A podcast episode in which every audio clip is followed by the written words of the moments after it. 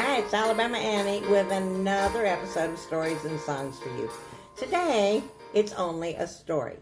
I just couldn't come up with a song I'd already recorded or one I'd written for this particular tale. But it's an interesting tale. It involves a subject that many people uh, have followed over centuries the Knights Templar. And it was taken from an article in a newspaper in Ohio in 1968. And it was written by a college student who followed uh, the story of four men in Canton, Ohio for a while and found out some interesting facts. For years, the four men had met at the corner diner for breakfast each Wednesday morning, sitting at the same table, ordering the same thing.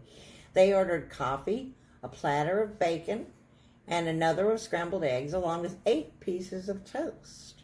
While they ate together, their topic of discussion rarely varied from the theme that they had shared a common interest in since they were children.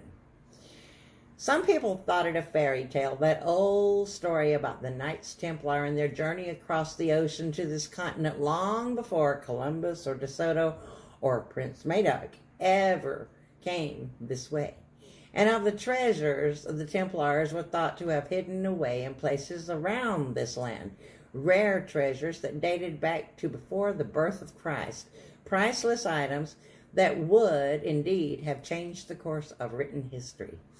The four men shared the belief that the Knights Templar had passed through their neck of the woods and that their connection to the ancient stoneworks found dotting the Ohio countryside and others to the southeast were only one of many clues to the truths the Knights had guarded so closely. All of this discussion between the four men had begun years before when they had often visited a very old man who lived at an estate at the edge of town that had been built, he said, by his great grandfather, William St. Clair. Henry St. Clair had told them the story about the family name, claiming that the St. Clairs were direct descendants of our Lord and Savior Jesus Christ, and that his ancestor had come to this continent as a knight, a Knights Templar. That he had come to protect the truth about the lineage of Christ being eradicated from the church. Over time, the old man told the boys the entire story about the treasures these knights had secreted away, of how it had been carried across the ocean to this land in sailing ships. He told the tale of how the knights had dispersed it in all directions across this land, bearing these items to hide away, and told the boys how the knights had left carvings and markings here and there on rocks and trees and other clues that could be followed. Each Saturday, when the boys had done their chores at home and were free for the rest of the day, they would race to see Henry and listen to more of his tales, dreaming at night about hidden treasures and knights in white garb. One rainy Saturday, the old man sweetened the pot for the boys. He brought out a large book and laid it on the porch table, carefully opening the dusty cover as they all leaned in to get a better look.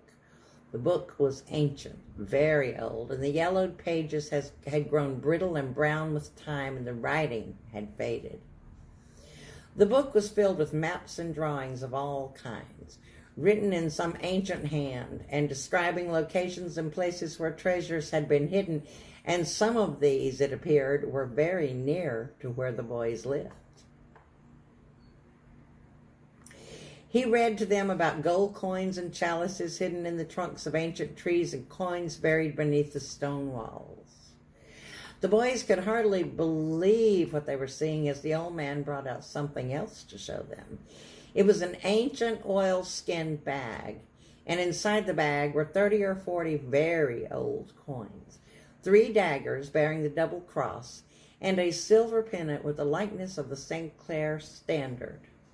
The four men learned much from Henry and avidly pursued his passion with him, following him along winding paths into the forest, digging beneath rock overhangs along the river, and studying the lines of those maps in that old book with him.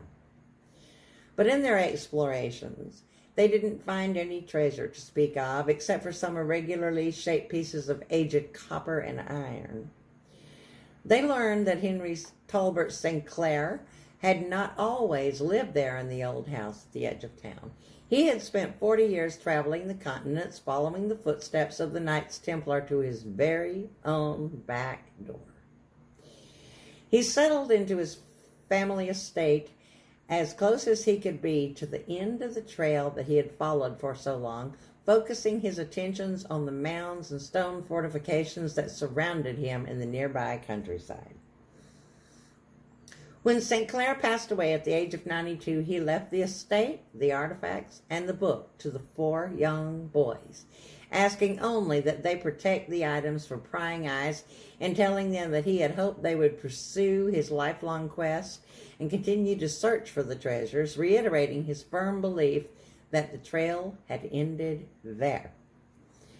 The four friends were now in their late 70s, and two of them had lived out their years at the old estate. They still spent their weekly breakfast at the diner, discussing and speculating the secrets that Henry Tolbert St. Clair had shared with them. But to date, they had not uncovered much more than an odd item or two. When they were all in their 50s, they had been searching the site of the old stone fort at the edge of the river where they had found runes carved into several of the massive stones that made up one wall of the enclosure. And one of the men had unearthed the hilt of an ancient knife buried in the loamy river soil. And they had also found a few coins, some buttons from a Confederate Army uniform, and a silver locket bearing the name of a woman.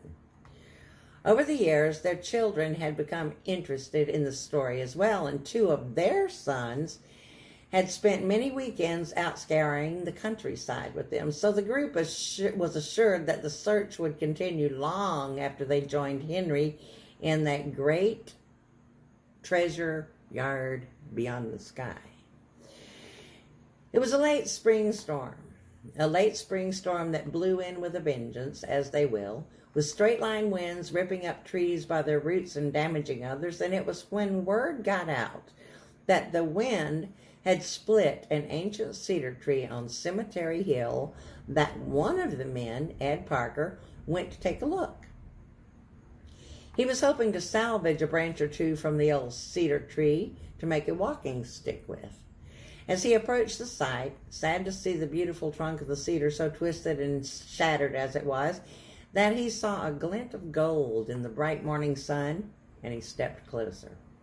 He peered between the fragrant splintered wood and the heart of the tree, its girth more than five foot around, and reached inside, touching cold metal.